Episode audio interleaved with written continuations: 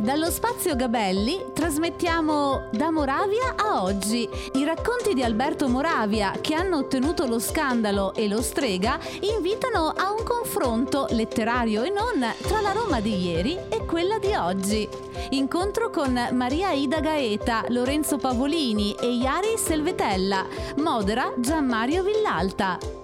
La scrittura, lui scriveva tutti i giorni dalle 8 alle 12 del mattino andava al cinema, viveva, incontrava gli amici.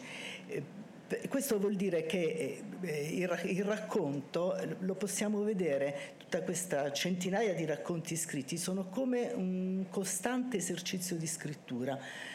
Ogni tanto svettava il lavoro per un romanzo, in qualche maniera. Infatti è, proprio un grandissimo dialogo di tipi umani, di personaggi, di cose. Ci sono le raccolte che adesso ripubblica un autore eh, criticamente sottovalutato da questo punto di vista può essere riletto, sì, eh, cioè diciamo ehm, non è eh, la, la, sua esperienza di scrittura, eh, quello che lui ha lasciato, è un patrimonio enorme secondo me, che, da cui hanno attinto tanti scrittori successivamente, però in qualche modo eh, non gli è stato pienamente riconosciuto. Lasciamo perdere la fama che lui come scrittore ha avuto sicuramente come recensore di film, perché Moravia è stato un grande intellettuale italiano, è stato sulla scena della società letteraria italiana, culturale per tantissimo tempo, è vissuto a lungo, ha attraversato il secolo in qualche maniera, non è capitato a molti, è stato amico di tutti gli scrittori italiani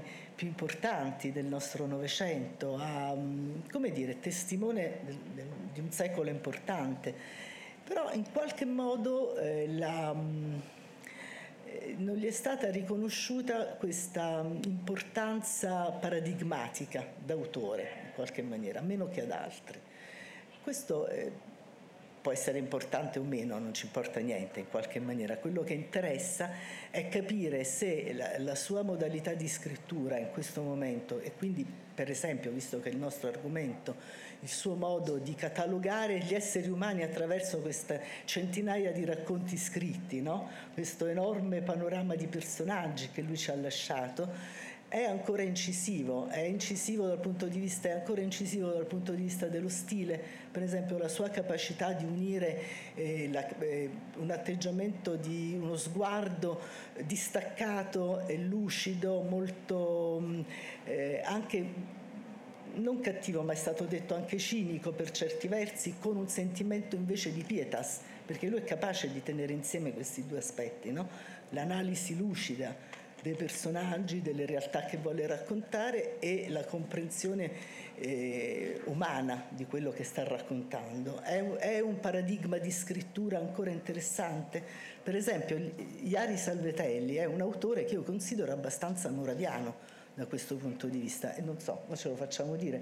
Secondo me tu il paradigma moraviano ce l'hai abbastanza, sei un erede in qualche maniera di quel paradigma, potresti, a, vabbè, a parte magari, però voglio dire, è stato un po' un maestro, un riferimento per te. Ma allora ehm, devo dire che è stata, come dicevo prima, un po' una riscoperta perché negli anni 90, quando ero ragazzo, eh, mh, frequentavi uno che cominciava a leggere io avevo le esperienze scolastiche di, di lettura certo, in cui c'era anche Moravia. Poi gli altri ti venivano sotto con eh, McCarthy, con De Lillo, con, bisognava per forza cioè, leggere. È chiaro che c'è tantissimo. Bisognava, no, bisognava per forza leggere gli americani. Tu non potevi sederti con uno a dire che vuoi fare. Anche tu scrivi e chi ti piace? Moravia. Ma quello ti presso.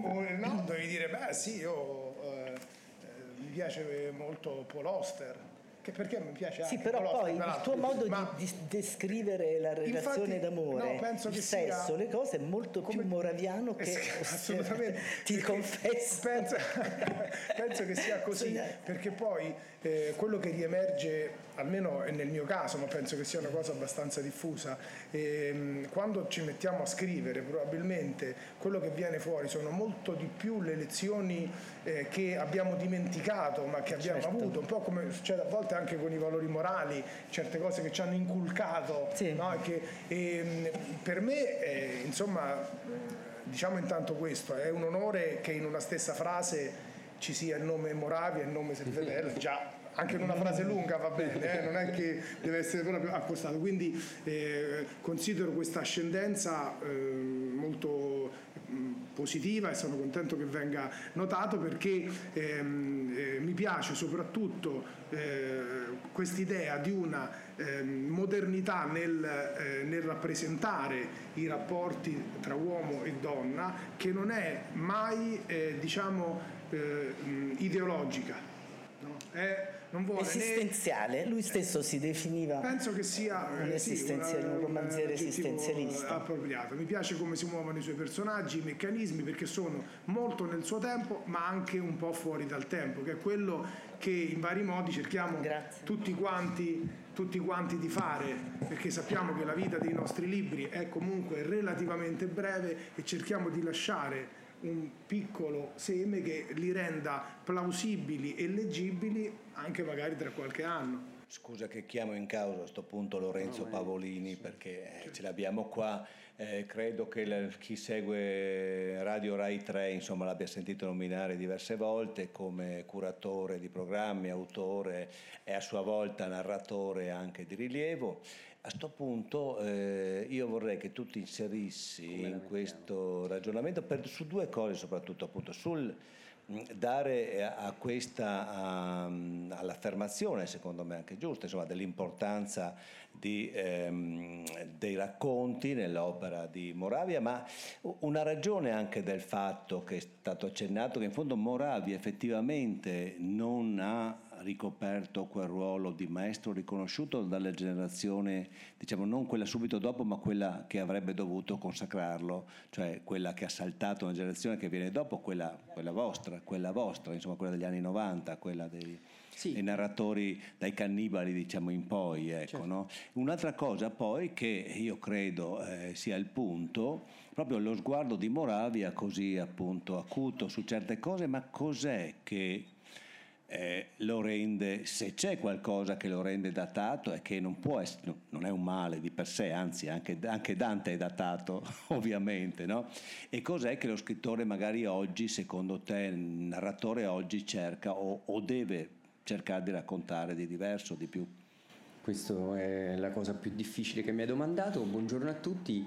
Ehm, Dunque sì, Moravia è complesso perché è il Novecento intero che ci interpella attraverso di lui, effettivamente l'arco del suo impegno intellettuale è straordinario perché appunto pubblica, pubblica dal 29, no, differente 29 al 90 quando muore, sono 70 anni di pubblicazioni che sono eh, praticamente nessuno, nessuno, sì esatto, la donna Leopardo esce vabbè, postumo, appena morto nel 91 e e effettivamente ecco 70 anni so, Tiziano dipinge per 70 anni Picasso è un artista che lavora per 70 anni e infatti Picasso è il Novecento e Moravia attraversa tutto il secolo eh, mentre eh, appunto pubblica gli indifferenti il, il, il riferimento agli, all'esistenzialismo è importante no? lui poi giustamente vantava una primazia dice insomma io, io di un approccio esistenzialista alla letteratura l'ho avuto ben prima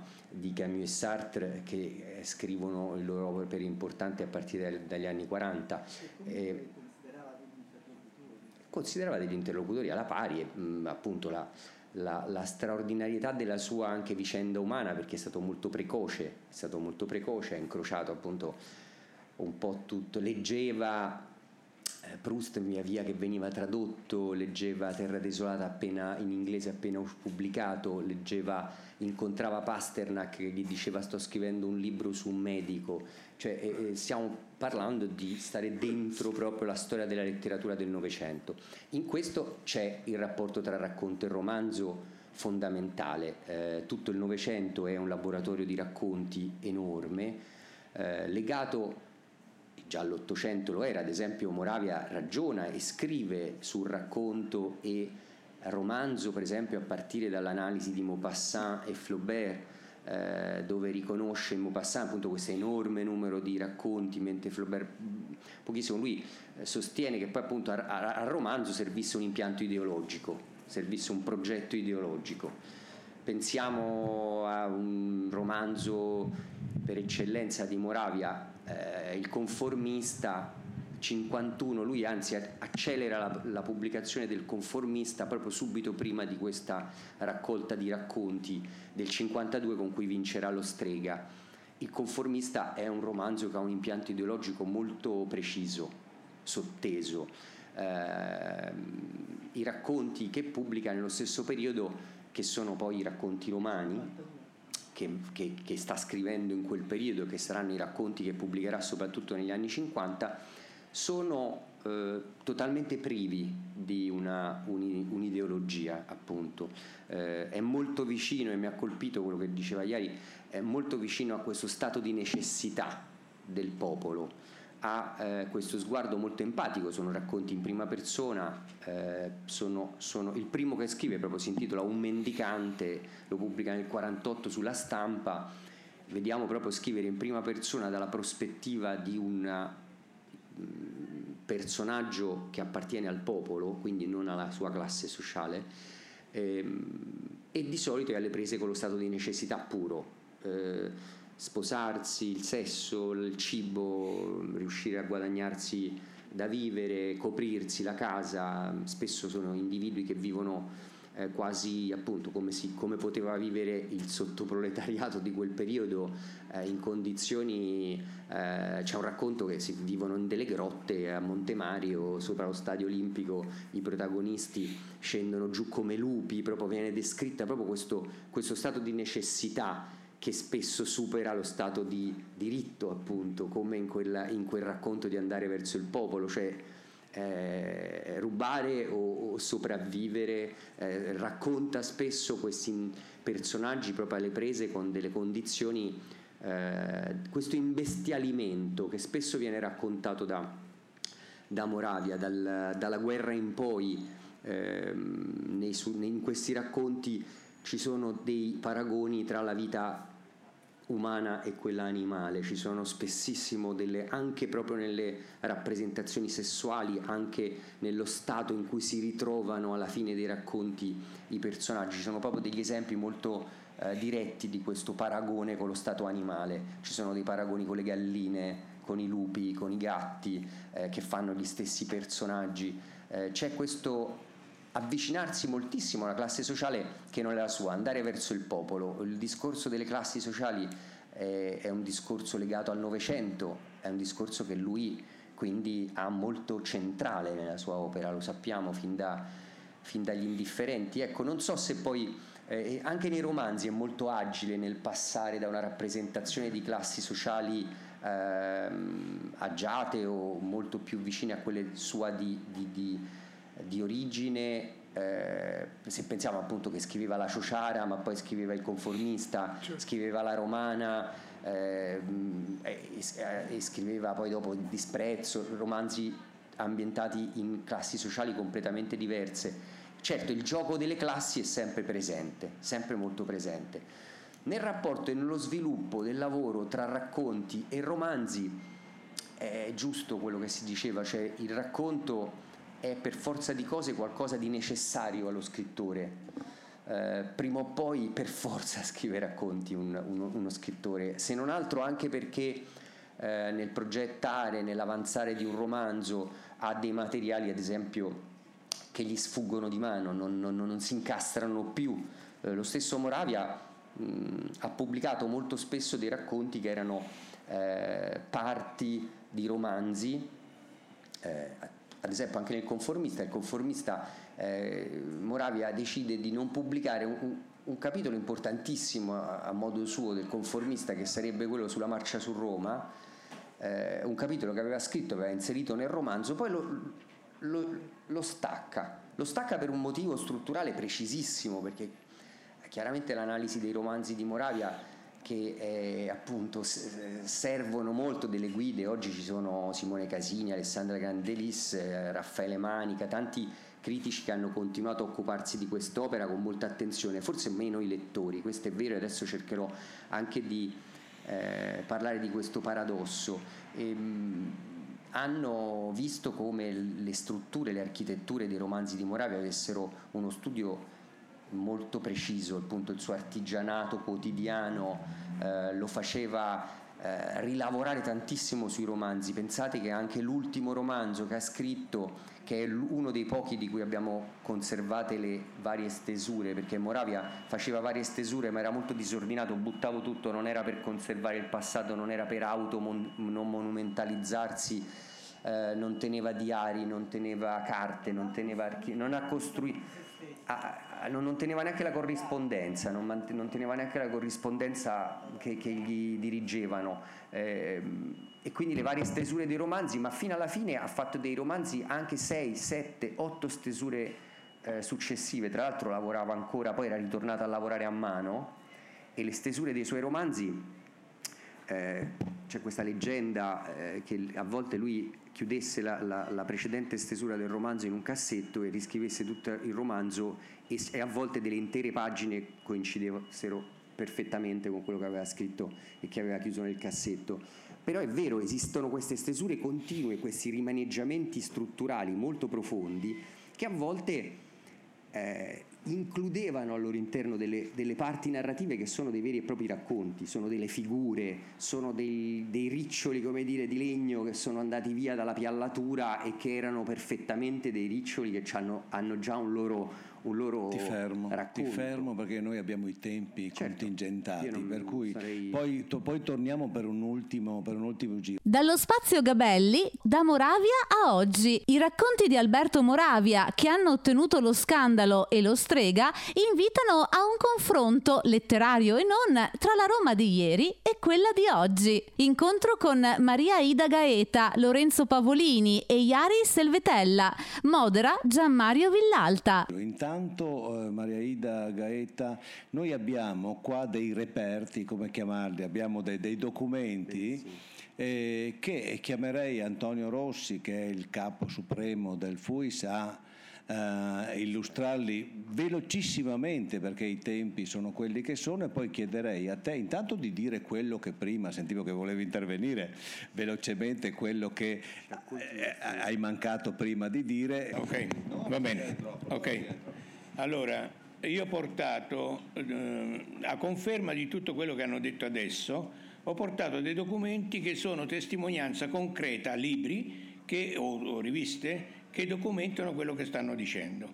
Per esempio eh, ho portato eh, La speranza che ha un sottotitolo che è Cristianesimo e comunismo. Moravia si è occupato di questo in un libro del 41 in un tempo difficile. Non vi dimenticate che Moravia era di famiglia, di provenienza di famiglia ebrea e quindi ha dovuto usare spesso anche eh, pseudonimi per poter pubblicare. E tant'è vero che in tempi intorno al 41 pubblicava all'interno di una rivista, che era questo il documento, che era, che era una rivista, eh, era una rivista eh, fatta da un editore fascista, ma eh, dentro questa rivista ci sono due, eh, ri, due opere di Hitler, c'è un bel discorso di Galeazzo Ciano, però era un, un, editore molto aperto che ospitava i grandi scrittori dell'epoca e aveva una grande considerazione per Moravia ed era amico. All'interno di questa rivista eh, ci sono alcuni racconti di Moravia che sono scritti a volte con AM, firmati AM, tenuto conto che Moravia si chiamava Pinkerle, e in altre occasioni usava pseudonimi, uno pseudo e l'altro Tobia Merlo. Questo di Tobia Merlo è un, una cosa molto divertente perché il, il, racconto che viene messo è intitolato Una rosa e, e, e che poi viene ripubblicato. Viene ripubblicato, a conferma di quanto stava dicendo Pavolini, con un altro titolo, La Cedonia, che questo è un libro che difficilmente si trova, tant'è vero che io ne ho una copia che non ho portato perché costa 10.000 euro, se volete comprarlo qualcuno lo vende a 5.000, però eh, sono libri preziosi. Un'altra cosa che ho portato è questa, è questa ed è eh, una copia di Agostino che è stata pubblicata da questo editore perché Agostino fu censurato e Bompiani non la volle pubblicare sul momento. Fu fatta una preedizione di 500 copie e questa è una aveva due litografie di Guttuso che io non ho portato. Perché ti sei venduto? No. te le sei vendute. Grazie ai tempi grazie grazie Antonio. Allora eh, e, e, te le porti via subito così per paura che qualcuno se, che qualcuno adesso, adesso, che ci ha, adesso che ci ha spiegato il valore eh, no, ha detto è meglio che me le porto via. Maria Ida Gaeta allora dicevo una, una, una, una sì, quelle cose che ti vedevo eh, volevi dire rapidamente, però in riassunto, perché abbiamo ancora una decina di minuti, vorrei fare un altro giro. Prego. No, no, no. Eh, Guarda, no, semplicemente dicevo che la, mm, questa interconnessione tra romanzi e racconti mi pare sia venuta fuori in maniera abbastanza chiara. Siccome poi questo incontro inaugura un piccolo ciclo di Pordenone Legge dedicato, secondo me, saggiamente alla forma racconto, il punto sul racconto. Moravia è il maestro, perché il maestro del racconto italiano? Perché i, i, suoi racconti intanto hanno accompagnato tutto l'arco della sua vita, sono interconnessi con i romanzi che ha scritto, quindi sono parte importante della sua esperienza di scrittore, non episodica in qualche maniera. E c'è un altro aspetto che trovo importante, cioè lui eh, attraverso i racconti costruisce un suo catalogo di tipi umani. Sembra una sciocchezza, però questo è estremamente, secondo me, è una specie di progetto che lui ha avuto sempre in testa, in qualche maniera.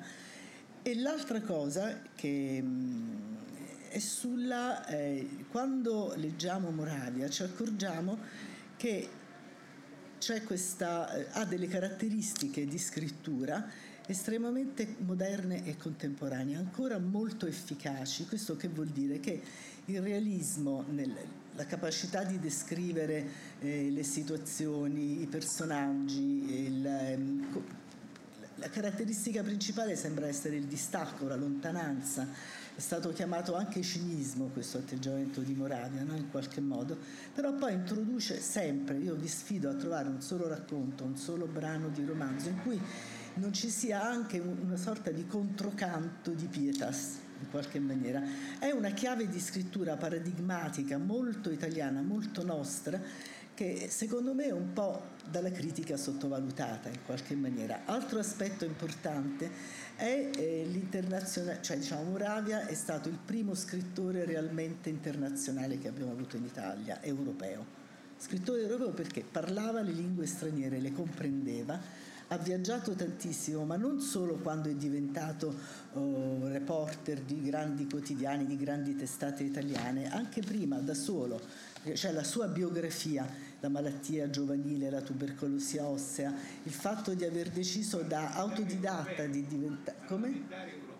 Sì, poi alla fine, della, verso gli ultimi anni della sua vita è stato anche parlamentare europeo, però diciamo la sua formazione umana, personale, è stata sempre internazionale. Appe- giovanissimo ha cominciato a girare il mondo in qualche maniera, è andato, adesso aiutami Lorenzo, in piroscafo, in Oriente, è andato dovunque e non solo per ragioni professionali, ha cominciato, cioè lui, per lui essere scrittore significava questa cosa qui, c'era un legame fortissimo tra la sua esperienza, di, tra il suo essere scrittore e la sua vita. E questo è un modello che... Mh, io trovo ancora estremamente interessante. Credo parli, se lo si vuol vedere, se lo si vuole ascoltare, ancora molto agli autori contemporanei. Ha questa potenzialità, ha questa forza, o no?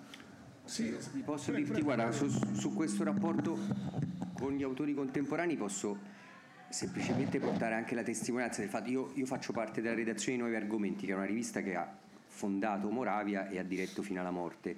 E, mh, Ecco, in quella rivista che si pensa sia sempre tipicamente romana, eccetera, eccetera, perché è una rivista effettivamente eh, basata lì, ma che accoglie tantissimi scrittori tra i miei coetanei, eh, Moravia eh, effettivamente veniva considerato esattamente come diceva ieri qualcuno che ehm, stava lì, c'era, era come un nonno, un nonno che si conosce, è di casa, è di famiglia, il suo modo però poi lo sguardo si rivolge a altre cose, come quando si ha un nonno, insomma, non, non si sta tanto a... certe volte no, e dei nonni si scopre eh, la, la, grandezza o comunque tutto quello che hanno fatto quando non ci sono più, molto dopo che non ci sono più.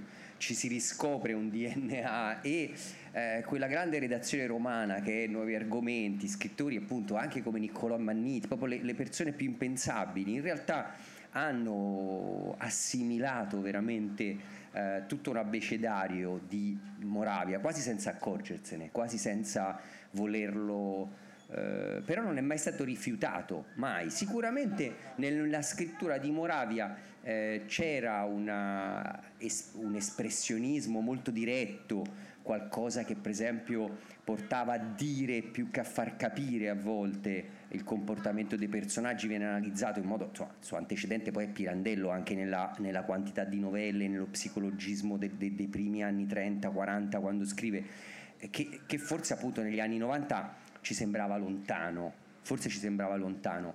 E appunto poi le, le, generazioni, le generazioni si riscoprono a distanze... Non ti do la parola faccio io e se e questo, do la parola, questo, do la parola se no no. No, no, questo era, era solo perché questa, questa, no, no, ma dopo questa è la questione, questa è la questione diciamo, su cui ci si interroga, ci si interroga continuamente su Moravia, perché eh, da una parte è vero, è vero, la, è, è molto raro incontrare scrittori che abbiano 50-40 anni oggi che possano apertamente dire di avere Moravia tra i propri maestri eppure eppure ce l'hanno. Si dice che no, alla scomparsa di un grande autore c'è sempre un periodo di latenza e poi arriva la... la. Sì, a me piace fare questa gag, visto che a lei è stata... è stata tolta la possibilità di usare il microfono. A me piace fare questa gag per cui comando io no, quando può parlare e non parlare, una cosa rara con Maria Ida Gaeta che possa succedere nella vita, per cui ne approfitto fino in fondo. Sempre così, eh. no, io volevo semplicemente dire che la, c'è anche una fama internazionale di Moravia che è estremamente interessante, non solo perché ha, i suoi libri sono stati tradotti, è uno dei nostri autori più conosciuti all'estero, no? tradotto in tantissime lingue, in moltissimi paesi però ancora adesso ci sono eh, delle testimonianze molto interessanti. Leggevo sull'ultimo inserto del Corriere La Lettura in un'intervista eh, di Marco Missiroli a Edna O'Brien, una brava scrittrice irlandese. Lei ha citato Moravia come autore italiano che ha conosciuto e che ha molto amato e ha detto mi sento vicina a lui, simile a lui, siamo stati tutti e due, io nel mio paese, lui in Italia, accusati di immoralità, censurati. No, diciamo, quello lo sogniamo tutti insomma di finire all'indice lo vorremmo sì, quasi far così facciamo no, strega. così, no, farci... ci dividiamo gli ultimi vi divido per gli sì. ultimi sei minuti credo ah, non so chi sta calcolando con questa cosa qua la pietà sì tanta ma più per i corpi che per le anime direi Guarda, a un certo punto. prima... questa creaturalità insomma che viene fuori secondo me nei, nei racconti più e Adesso più che nei romanzi, nei romanzi diceva giustamente, no? dicevano c'è questo impianto che deve far passare altro, quello che eh, volevo chiederti, ma adesso che tutta la nostra vita è super mediata, da, nel, nella nostra stessa testa da altri elementi che sono... È possibile ancora attingere direttamente a quella pietas? Guarda, eh, prima Merida diceva una cosa molto interessante sull'idea di catalogo umano, no? che è una grande idea letteraria. Voglio dire, se pensi a mh, grandissimi romanzieri, so, Balzac voleva fare, ma anche Simenon in fondo non fa altro che eh, proporci una serie di... Eh, lì diciamo eh, in Moravia eh, dove questa idea è molto più veloce, però non si riduce mai a bozzetto. Parlavamo ieri di un autore eh, argentino, Artel, che fa spesso delle acque, acque, forti di Buenos Aires negli anni 20-30 e descrive diciamo, dei, eh, una classe sociale molto simile a quella che è dei, tipica dei racconti romani, però che rimane lì, non c'è no, un no, lì c'è il dato esistenziale. Di, esatto. E, ehm, invece in Moravia c'è sempre questo e spesso nei racconti in realtà con un passo brevissimo, lì bisognerebbe parlare con un teorico diciamo, del racconto, sono in realtà dei romanzi brevi dei romanzi fulminanti in tre pagine. Per come diciamo per quell'impianto diciamo, ideologico che hanno, per come, eh, ma alcuni specifici direi, per esempio il cane cinese è un piccolo romanzo. Infatti più che essere la traccia di un cortometraggio, quello è la traccia per un film lungo, per quante scene cambiano, per come diciamo, si evolve il personaggio, per quello che succede anche di ideologico diciamo così, all'interno di questo racconto è in realtà un, ehm, un romanzo. La Pietas ma la facciamo dire a lui, Vabbè, guarda, perché io, i tempi sono questi. Io ti posso dire solamente che la, il ragionamento che Moravia porta avanti fin dall'inizio su questo distacco tra corpo e anima li chiama proprio molto esplicitamente così in alcuni racconti, proprio nella Cortigiana Stacca. La Cortigiana Stacca è il suo primo racconto pubblicato nel 27, eh, in francese tra l'altro, su una rivista di Bontempelli e, tradotto in francese, e parla proprio direttamente, sempre questa scena ripetuta moltissimo nei suoi primi racconti, del momento del distacco di due amanti, appunto per ricollegarsi al, al romanzo di, di Iari. E, la, la, questo distacco tra corpo e anima è la base del suo esistenzialismo questo continuo uh, costruire questo personaggio che poi è il Michele degli indifferenti è, è, è, il personaggio che comincia a sentire qualcosa che scricchiola molto fortemente tra lui e la realtà. E da lì nasce una pietas molto particolare perché non è mai un'empatia così diretta come oggi noi tendiamo ad attribuire eh, perché appunto i personaggi di Moravia e chiudo qui se ha una grandezza Moravia è proprio la sfida che pone al lettore e che non ci possiamo mai identificare con un suo personaggio, la mediocrità umana di tutta la gamma dei suoi personaggi. Lui riesce a fare romanzi interi nei quali non c'è un personaggio positivo e questo è qualcosa che, eh, che ci dice molto della sua grandezza perché eh, per qualsiasi romanziere eh, vuol dire mettersi in un grosso guaio, non dare un appiglio no, di eh, di identificazione possibile, se non verso il basso, verso l'errore, verso il distacco, lo straniamento. Questo poi appunto forse è un frutto molto duro con, continuamente da digerire della sua opera, che, che ce, la ri, ce, la ri, ce, la pone come, come problematica, come scabrosa ancora. Grazie, io direi che gli ultimi due minuti, ma due, li lasciamo a Maria Ida Gaeta, la quale, visto che lo sa fare bene, lo fa anche lei di mestiere come me, saluta poi il pubblico e ci congediamo tutti. No, allora gli dedico Iari Salvetella il suo ultimo libro, che è veramente in, in, in, per alcuni forti argomenti moraviano.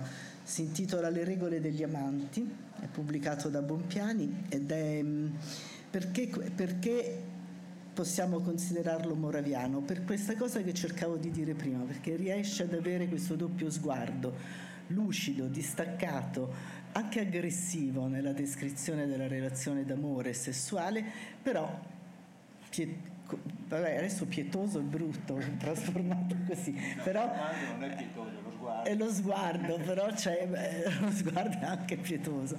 E, e, e, in questo mi è sembrato molto moraviano. Eh, per il resto complimenti a Pordenone Legge perché questo ciclo sul racconto è interessante, era il momento giusto per cominciare a discuterne e sono sicura che de- dopo questi quattro, mi sembra che saranno quattro gli approfondimenti, se ne tirerà fuori qualcosa di interessante. Poi il fatto di partire da Moravia è importantissimo perché è il grande scrittore di racconti del Novecento italiano e dà la, mm, come dire, è il padrino di questa cosa. Se guardiamo anche gli altri suoi autori, con la raccolta di racconti del 52 ha vinto un premio strega importantissimo. Erano candidati Gadda, Calvino, c'erano dei nomi pazzeschi. Ha vinto Moravia con la sua raccolta di racconti che erano stati anche censurati, mi pare prima che vincesse il premio. Sì, era stato messo all'indice dal, dal Vaticano insieme a Gide e effettivamente questo provocò una levata di scudi del mondo intellettuale italiano che gli attribuì eh, il premio Striga anche un po' di default, c'è questa polemica sì, geniale, ci sono queste lettere meravigliose di Gadda a Contini in cui si lamenta di essere stato di, essere, di essere, stato battuto, tutta la cordata comunista, lui invece veniva addirittura, sì. secondo lui, cadeva in un tranello di, di, di, diventare lo scrittore del Papa, addirittura aiutato da Pacelli, Gada improvvisamente, quindi queste sì. diatribe che comunque fanno vedere quanto ci tenessero anche scrittori eh. Eh, di una certa levatura a questi premi e come si abbassassero a, a insultarsi reciprocamente in maniera molto particolare. Però Gadda sì, sì, Moravia in quel momento appunto la sua immoralità gli aveva provocato anche, certo. anche, questo, la pubblicazione del conformista di Agostino e di tutto questo. E poi è importante... Salutiamo, ah, salutiamo. Allora salutiamo, salutiamo. Villalta. Noi salutiamo Gianmario Villalta grazie e il pubblico di Pordenone Legge, grazie. Grazie. grazie. Dallo spazio Gabelli, da Moravia a oggi, i racconti di Alberto Moravia che hanno ottenuto lo scandalo e lo strega invitano a un confronto letterario e non tra la Roma di ieri e quella di oggi. Incontro con Maria Ida Gaeta, Lorenzo Pavolini e Iari Selvetella. Grazie per aver ascoltato la radio di Pordenone Legge. Tra poco in onda un altro incontro. Resta sintonizzato.